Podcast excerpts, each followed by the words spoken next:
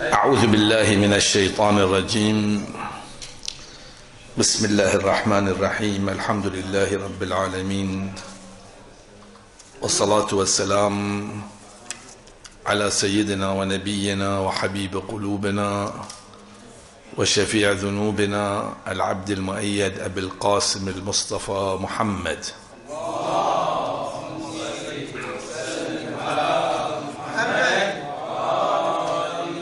صلى الله عليه وعلى أهل بيته الطيبين الطاهرين المعصومين الهداة المهديين سيما على بقية الله وحجتي في الأراضين المهدي المنتظر أرواحنا فداه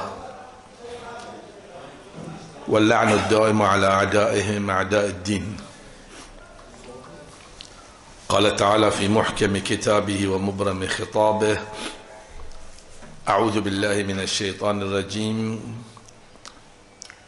وما أمروا إلا ليعبدوا الله مخلصين له الدين حنفاء ويقيموا الصلاة ويؤتوا الزكاة وذلك دين القيمة الحديث عن الإمام الحجة أو المهدي الذي سوف ينجي جميع الموجودات وبالخصوص الإنسان ويحقق العدل في جميع المجالات. حديث شيق وحديث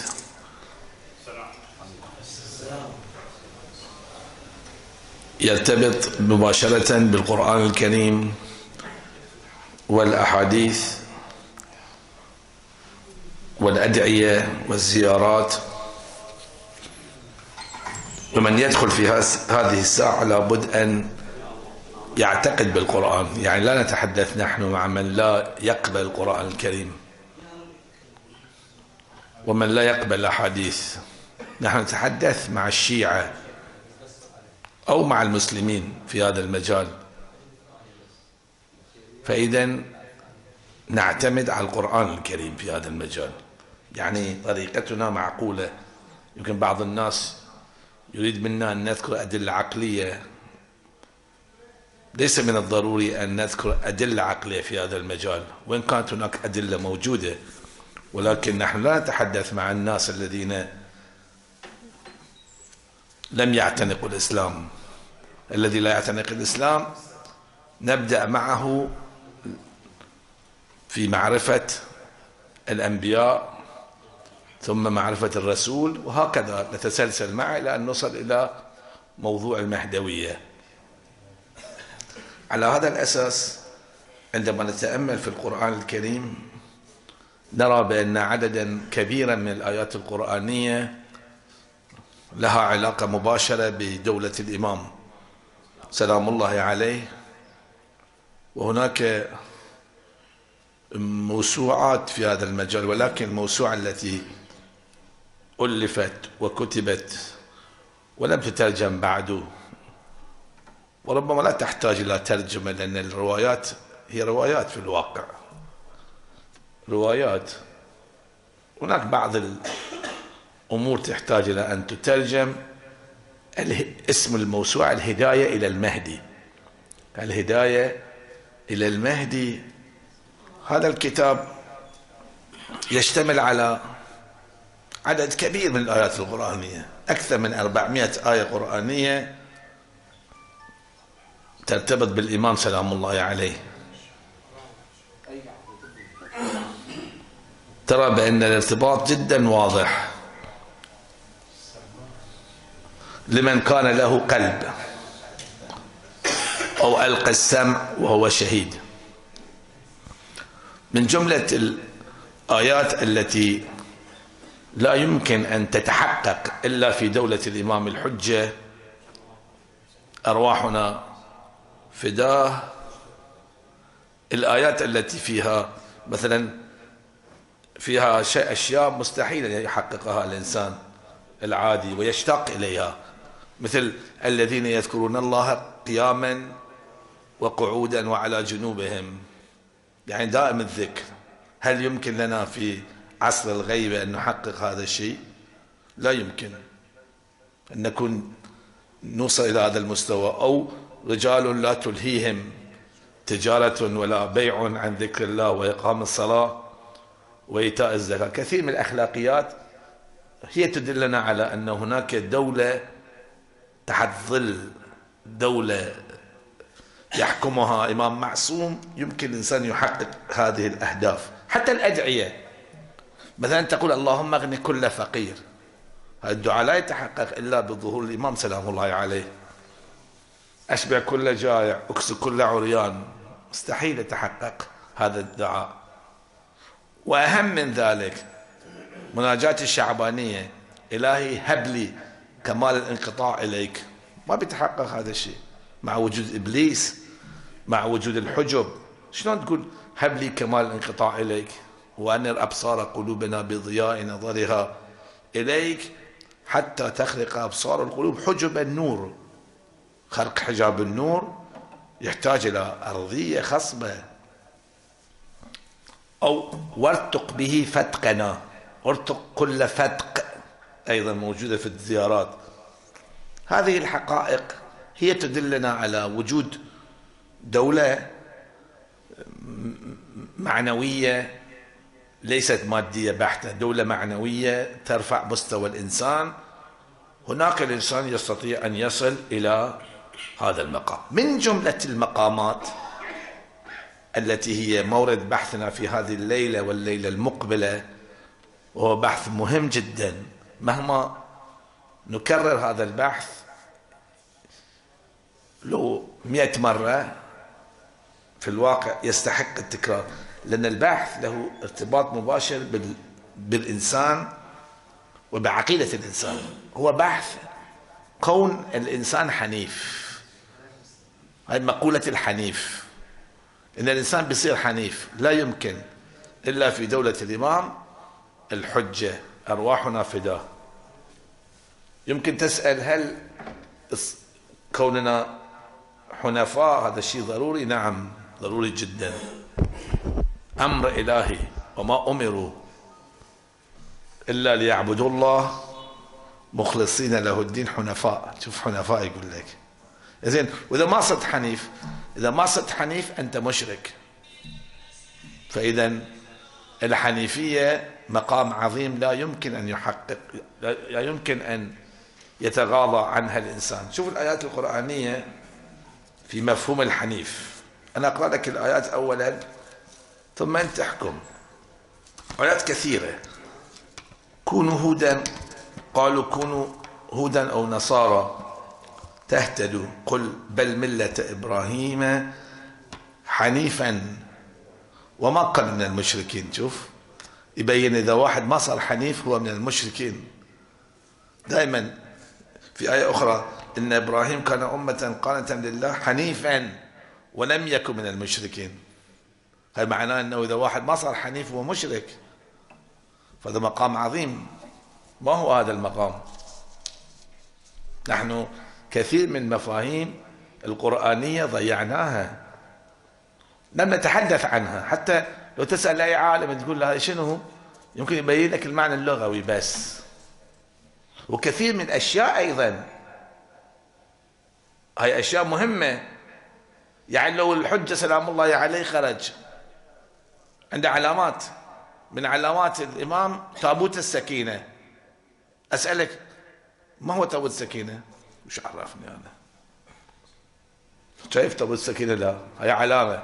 صور واحد عنده علامات يجيب العلامات الحين يراويك. أنت ما تميز. فكيف تعرف إن هذا هو الإمام؟ حجر موسى مصحف فاطمة. الجفر الاحمر جامعة أمير المؤمنين. هاي كلها علامات الإمام سلام الله عليه. إذا أنت ما تعرف عنها كيف يمكن أن تميز إن هذا هو الإمام الحجة أو ذاك؟ مشكلة. ولذلك نحتاج إلى دروس نعرف بالضبط ما هو تابوت السكينة. هذا كان عظيم من مواريث الأنبياء. شوف تروح تراجع أي كتاب ماكو شيء عن تابوت السكينة. هو من علامات الإمام. فيمكن واحد يجيب لك أي تابوت يقول هاي تابوت السكينة ويربطه بالجنة الجن الجن ويسوي فيه حركة كإعجاز. ويقول لك يخدعك يقول هذا هو تابوت السكينة خلاص. ومن علامات الحجة هاي من علامات الحجة وانتهت المسألة مثل ما تشوف في الزمن العلامات اللي يخترعونها بعض الناس. أو يجيب لك ساحر عنده عصا يقول هاي عصا موسى وأنا ويدعي المهدوية هو. فالناس يقتنعون هل هذا عصا موسى زبد؟ ميز انت من جملة الأمور المفاهيم اللي تتحقق في دولة الإمام الحجة من جملة المفاهيم حنيف حنيفا. هذا ما يتحقق في زمن في زمننا. لا يتحقق إلا في دولة الإمام سلام الله عليه. ولذلك في زمننا ما يمكن الإنسان يعبد الله بدون شرك. مستحيل. أبين لك الآن دليل. يعني كل عباداتنا بدون مع الشرك بدون شرك ما يمكن. يمكن أعداد قلائل كما بيان هو الإمام سلام الله عليه وعدد من الأقطاب والأبدال اللي عندهم ارتباط مباشر بالإمام هم يشركون. أكثر الناس ليسوا حنفاء هم موحدون. بس التوحيد ما في فايدة. حنيفا وما أنا من المشركين. الفرق شنو أبين لك الآن؟ زين. في سورة ال... سورة ياسين وأن أقم وجهك للدين حنيفا ولا تكونن من المشركين. شلون؟ في سورة الأنعام الآية 161 قل إنني هداني ربي إلى صراط مستقيم دينا قيما ملة إبراهيم حنيفا وما كان من المشركين. تعال هذه قضية مهمة. في سورة النحل الآية 123 يقول ثم أوحينا إليك أن اتبع ملة إبراهيم حنيفا وما كان من المشركين. في سورة آل عمران الآية 95 قل صدق الله فاتبعوا ملة إبراهيم حنيفا وما كان من المشركين. في سورة الروم الآية 30 فأقم وجهك للدين حنيفا فطرة الله التي فطر الناس عليها. لا تبديل لخلق الله ذلك الدين القيم ولكن أكثر الناس لا يعلمون. ثم يقول منيبين إليه. وأقيموا الصلاة. ولا تكونوا وأقيموا منيبين إليه. واتقوه وأقيموا الصلاة. نعم. ثم يجيب حنفاء هناك نفس الشيء. يعني يجيب إنه مو مشرك ولا تكون من المشركين. آه. وأقيموا الصلاة ولا تكون من المشركين. من الذين فرقوا دينهم كل حزب بما لديهم فرحون. في سورة النساء الآية 125 ومن أحسن دينا ممن أسلم وجهه لله وهو محسن واتبع ملة إبراهيم حنيفا واتخذ الله إبراهيم خليلا. أيضا الحنيفية يطلع هنا. في سورة الحج حنفاء لله غير مشركين. وفي سورة البينة هاي الآية الأصلية هذه. وما أمروا إلا ليعبدوا الله مخلصين له الدين حنفاء. هاي آية مهدوية. هاي الآية ترتبط في دولة الإمام بدولة الإمام الحجة سلام الله عليه. وما أمروا إلا ليعبدوا الله مخلصين له الدين حنفاء ويقيموا الصلاة ويؤتوا الزكاة. هالشيئين لهما أهمية كبيرة في دولة الإمام. وذلك دين القيمة. هاي دين الجديد يأتي بدين جديد. هاي دين القيمة هو هذا دين الجديد. وذلك دين القيمة في مقابل الدين القيم الدين القيم دين عصر الغيبة ودين القيمة دين عصر الظهور. راجع دعاء العهد راجع زيارة الإمام سلام الله عليه في المفاتيح. إلى ما شاء الله. مو إشارات بالصراحة أن الذي يأتي به الإمام هو دين جديد. حق جديد. هذا حق جديد. ويحق الله الحق. يحقه يعني يجيب الحق الواقعي. شنو هذا المقصود إحنا بحثنا عن هذا الموضوع. شنو المقصود من هذا؟ زين الحنيفية أولا لها ارتباط بالحج أيضا. يعني يمكن واحد يبي يعرف الشيء يشوف ارتباطه بماذا؟ عن طريق الارتباط يقدر يعرف. يعني إحنا في فهم القرآن لازم نتابع. هاي بشنو مرتبط؟ عن طريق الارتباط نقدر نعرف المقصود ما هو. له ارتباط بالحج. أي واحد يروح الحج يسمونه حنيف. زين.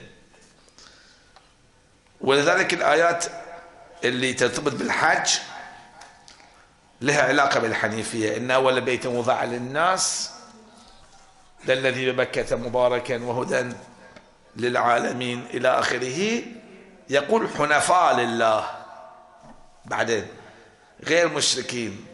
ومن يشرك بالله فكأنما خر من السماء فتخطفه الطير أو تهوي به الريح في مكان صحيح. ذلك هاي النقطة مهمة.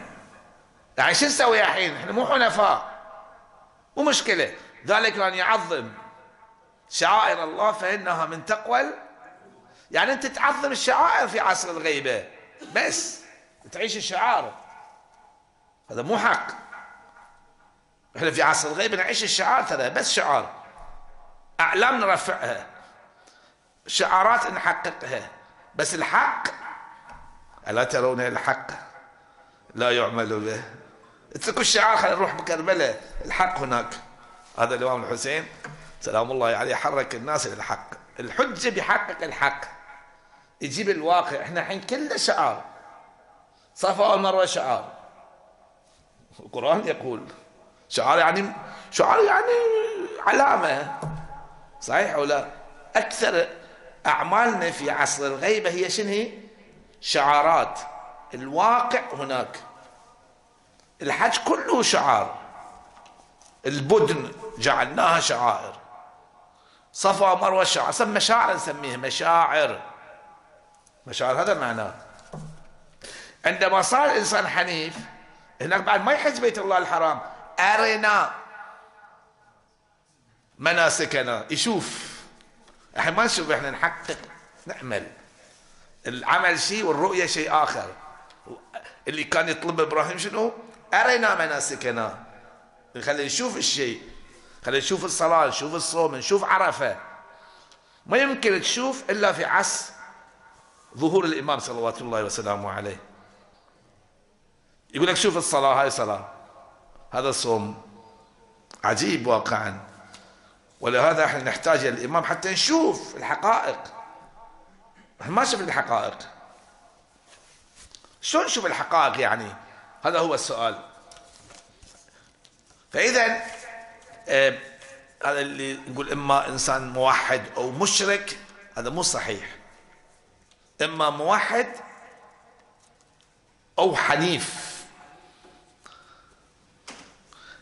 إما حنيف أو مشرك هاي صحيح.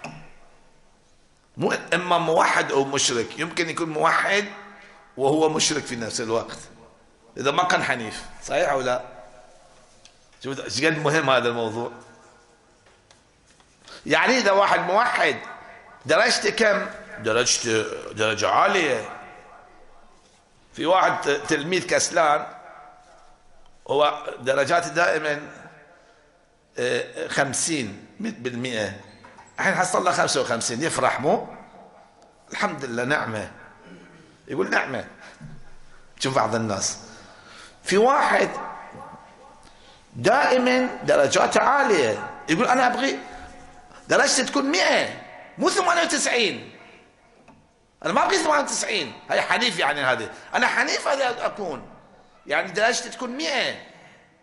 مو 98 ولا أنا مشرك مشركين يعني درجة 28 98 هذا مشرك. محسوب. ففي عصر الغيبة يمكن واحد يوصل القمة.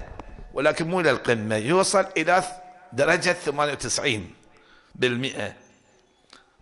تبقى درجتان لا يمكن أن يحققها إلا في عصر الظهور. ولهذا نحتاج إلى الإمام أرواحنا فداء نحتاج حتى نكون حنفاء.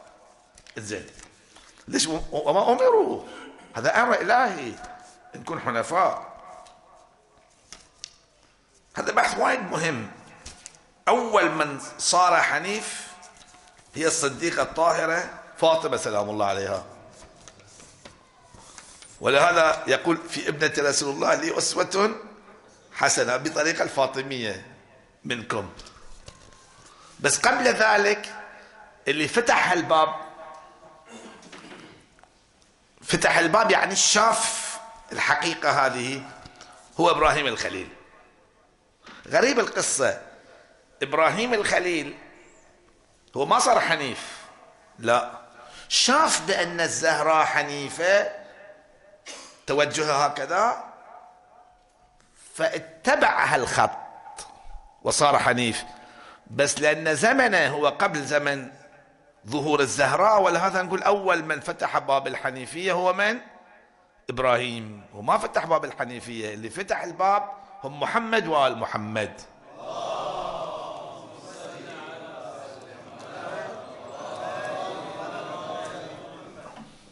فإذا خلينا ندخل في هذه الساحة. يمكن عندك هالساحة غريبة طبعا غريبة. لأن رسول الله يقول بدأ الإسلام غريبة وسيعود. أنا غريب هذا أشياء غريبة. غريبة يعني شنو معناه يعني مو مألوف. إحنا المألوف عندنا شيء ظاهري. نجيب تاريخ الأئمة وكذا وبس. وسيعود غريبا. كما بدأ. فطوبى للغرباء. خلينا نعيش هلا بمفاهيم الغريبة. مقصود يعني مو مأنوسة واحد مو مأنوس بهذا الشيء. شيء ما نعرف إحنا واضح ما تعرف. لأنه ما ما طرح. إذا ما طرح نتركه إحنا. والقرآن شو يسوي في الايات إلى ما شاء الله الآيات الموجودة. يعني أنت حين يمكن تذعن بالقضية إنه يقول حنيفا وما أنا من المشركين. يعني إحنا ما عرفنا معنى حنيف. حتى لو نكون موحدين شنو فايدة؟ نبي نعرف هذا الشيء. ما يصير تقول والله ما أبغى اعرف أنا خلاص. تبي تعرف؟ بتتورط في الشرك. بعد شو تسوي بعدين؟ يقول والله الموحد يقول ما ما, قلنا لك تصير موحد أنت. وين كلمة توحيد في القرآن موجود بهالمعنى؟ ماكو هالمعنى اللي في توحيد. توحيد بهالمعنى اللي قلنا إيه؟ اللي الآن قلنا. إن الواحد واحد يوصل إلى مقام الحنيفية مقام مجهول حتى هذه اللحظة. خليني أبين لكم بعدين شنو المقصود بالضبط. بذكر أمثلة. طبعا البحث لازم نقسمه قسمين على الأقل. هاي أقل شيء يعني. والمفروض ثلاث أربع أقسام بس لأن عندنا الليلة وبكرة أنا أقسم قسمين أول من فتح هذا الباب هو إبراهيم الخليل. لأن الشرط هاي الشرط إذا واحد بيصير حنيف كله شرط واحد وهو يرى الملكوت. ولهذا في عصر الغيبه ما دام ما نشوف الملكوت فهذا الباب مغلق علينا صحيح؟ لازم يرى الملكوت. إذا ما شاف الملكوت يعني الحقائق ما يقدر يصير حنيف. بتخربط يمين يسار لا حنيف يعني سيدي احب ابين لك سيدي كلش. يقدر الإنسان يهتدي إلى الصراط المستقيم. نقول اهدنا الصراط المستقيم. أما حنيفية شيء ثاني. الحنيفية هو في الواقع ده معنى ثاني. في القرآن موجود أنا ما بدخل فيها الساحة. عن صلاة السوي والصلاة الحميد ما بتكلم عن هذا الموضوع.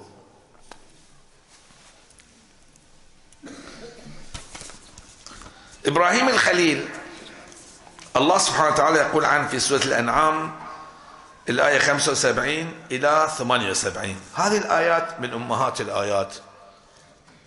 السيد الإمام رضوان الله تعالى عليه قد تطرق إلى هذه الآيات وذكر معاني لهذه الآيات وأيضا العرفاء يتطرقون إلى هذه الآية. يقول وكذلك نري إبراهيم ملكوت السماوات والأرض. عندنا ملك وعندنا ملكوت. الملك هو ملك الملك. حكومة دنيوية. بس ملكوت يعني باطل الأشياء. عالم هو عالم الملكوت عالم. عالم الملكوت من العوالم المهمة. غير عالم البرزخ لا. عالم الحقائق عالم الملكوت. غير عالم الذر.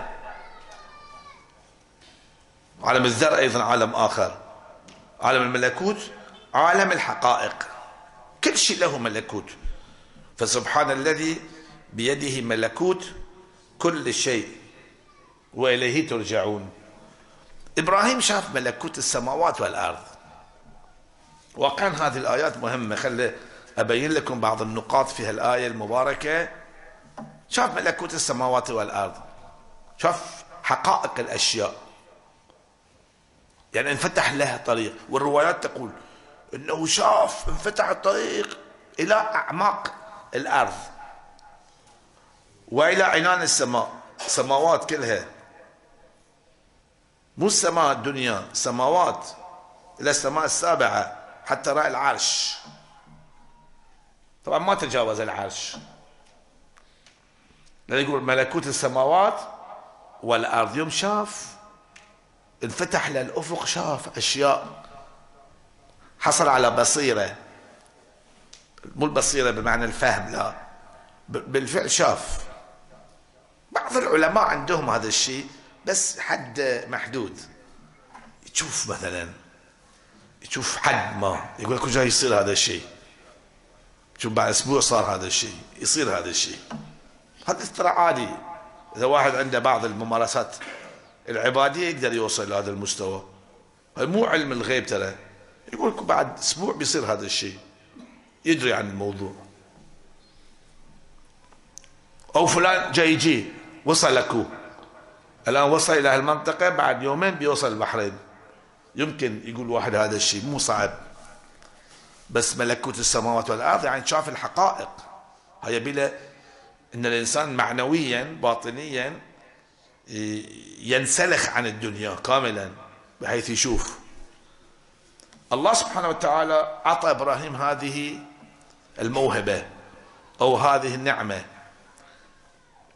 وكذلك نري إبراهيم ملكوت السماوات والأرض. ليش اعطى اعطى لأغراض كثيرة. أهداف كثيرة موجودة في البين. منها وليكون من الموقنين. هاي واحدة منها. ما قال ليكون من الموقنين. وليكون. يعني أكو أشياء كثيرة. مذكوره في الروايات.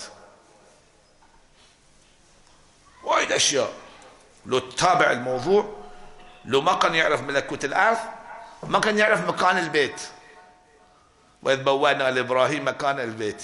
ما كان يعرف عرف وين مكان البيت. وين القواعد يرفع إبراهيم قواعد من البيت. إيش عرفه وين العرش؟ وين قوائم العرش؟ وين البيت العتيق؟ أوه أشياء كثيرة. ما بدخل في بحث الحج.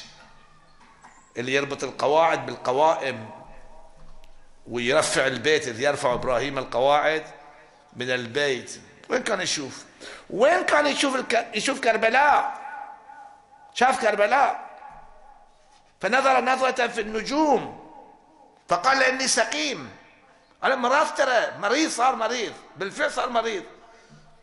ليش صار مريض؟ شاف كربلاء. شاف حادثة الطاف مرض. رواية عندنا عن طريق الملكوت شاف الواقع شاف كربلاء قبل أن تتحقق. هاي بحث طبعا. يوم شاف قال يقتل الحسين صار مريض. بعدين قال يلا خلاص أنا الحين بضحي ابني في سبيل ابن رسول الله. قال وين يصير؟ قال بأي طريقة يلا. سوى هالحركة. هالحركة لأنه شاف. شو أهل البيت شلون يفسرون الآيات القرآنية؟ مو علم النجوم كان يعرف لا. نظر نظرة في النجوم. يوم شاف النجوم راح ورا ملكوت النجوم. راح راح وصل إلى هذا الواقع. فقال إني سقيم. وآيات كثيرة موجودة في هذا المجال. اللي شاف أشياء شاف المستقبل وخطط تخطيط دقيق للمستقبل. وشاف في الارتفاع أيضا. يعني شاف الارتفاع وشاف الأفق. في الارتفاع شنو شاف؟ نظر إلى السماء إلى أن وصل العرش شاف الأنوار. فلما جن عليه الليل رأى كوكبا. هذا بحث طويل. مو انه يقول الكوكب ربي. خليني ابين لكم بسرعة. يبي يجادل ها؟ رأى كوكبا قال ربي. قال ربي. بعدين فلما افل قال إني لا أحب الفلين كان بيجادل معاهم. نفس الجدال اللي عندنا مع الوهابية. نقول هاي التربة الحين شوف تصورت هالنمط من الجدال. إحنا نعبد التربة. أنا اعبد التربة. بعد التربة تتفتت. لا لا التربة اعبدها أنا. ما اعبد التربة أنا. إنزين خليك معي. تفتتت ذابت. لا ما ما اعبدها أنا. أنت بتناقش وهابي. بعدين شاف الكوكب شاف القمر. قال هذا أكبر. وأنا أشوف مثلا الضريح أقول هذا الضريح كبير. هذا مثال جدا وهابي. بعبد الضريح بعد يقول الضريح لكم بدلوه هاي شيء في دنيانا ما في فايدة. وهكذا آخر شيء قال شوفوا لا كواكب. ولا أنا وجهت وجهي للذي فطر السماوات والأرض. دقق في هالنقطة هاي نقطة مهمة. هاي تحتاج إلى بحث. أنا جاي أجيب لك يعني مثل ما يقولون أجمع الفكرة في كلمات. قالوا إنسان هم قالوا له هذا هم شرك. آه يبين بأن يوم نظر إلى فطر السماوات والأرض ما نظر إلى الله نظر إلى الفاطر الفطور. الفطور تجلى في الصديقة الطاهرة فاطمة بنت محمد.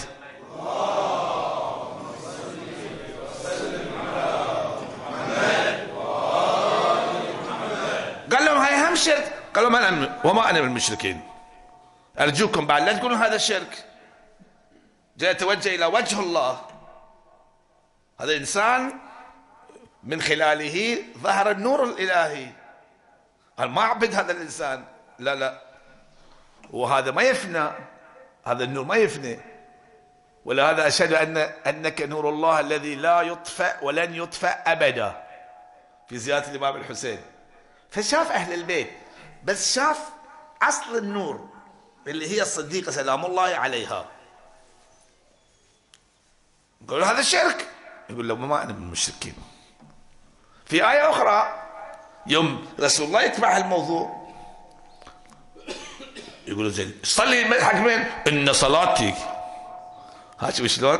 ونسكي ومحياي ومواتي لله. نفس اللي موجود في زيارة الإمام الحسين اللهم إني صليت وركعت وسجدت لك وحدك لا شريك لك لأن الصلاة والركوع والسجود لا تكون إلا لك لأنك أنت الله. ما قال وجهت وجهي إلى الله. لا إلى الذي فطر السماوات والأرض. يعني نظر إلى صفة من صفات الله التي هي الفاطرية. والوجه وجهه توجه إلى فأقم وجهك.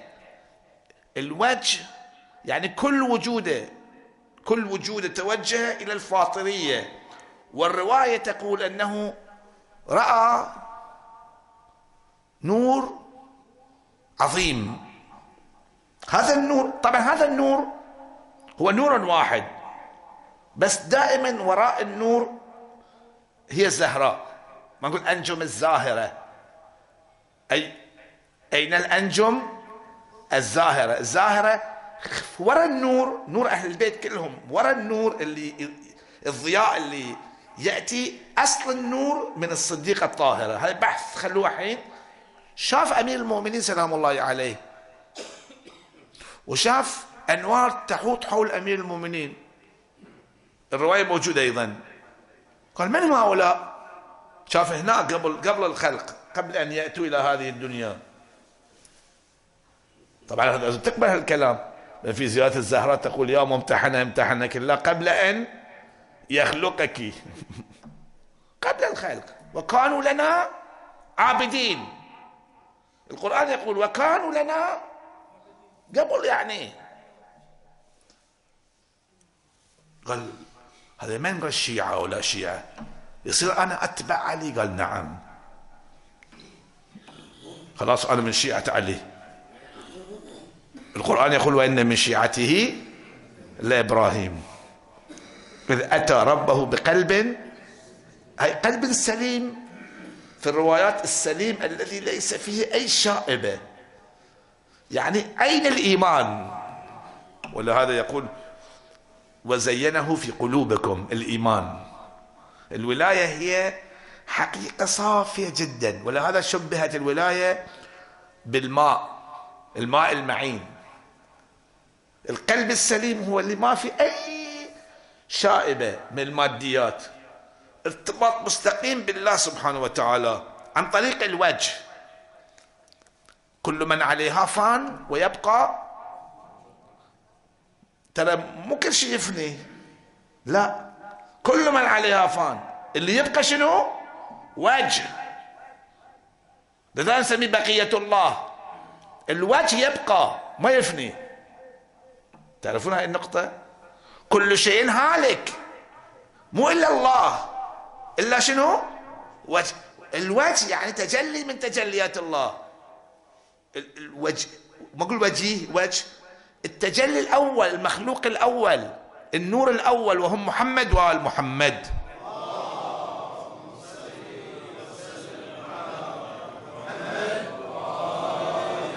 هذا آية صريحة والفناء مو معنى الهلاك يعني اللي في بالنا فناء. فناء يعني يفني يعني يمحو. مثل الأمواج اللي تزول بس البحر يبقى. لأنه ما يصير الله بدون وجه. شمس بدون إشراق يصير؟ ما بيصير. هاي بحث طويل وعريض. بس اللي شاف إبراهيم شاف حقائق اللي هي توصل إلى الله سبحانه وتعالى. قال زين إذا هذه أنا بخطط لهؤلاء واللي خطط اللي بينت لكم بالأمس للمستقبل. زين. حنيفا. شو معنى حنيفا؟ ببين لك هذه النقطة وتكملة الحديث في الليلة المقبلة. مثال واضح جدا. هذا بحث جدا مهم. أأكد على الموضوع. أنا ما أبين كلمات وبس خلاص انتهت المسألة ونمشي ونروح.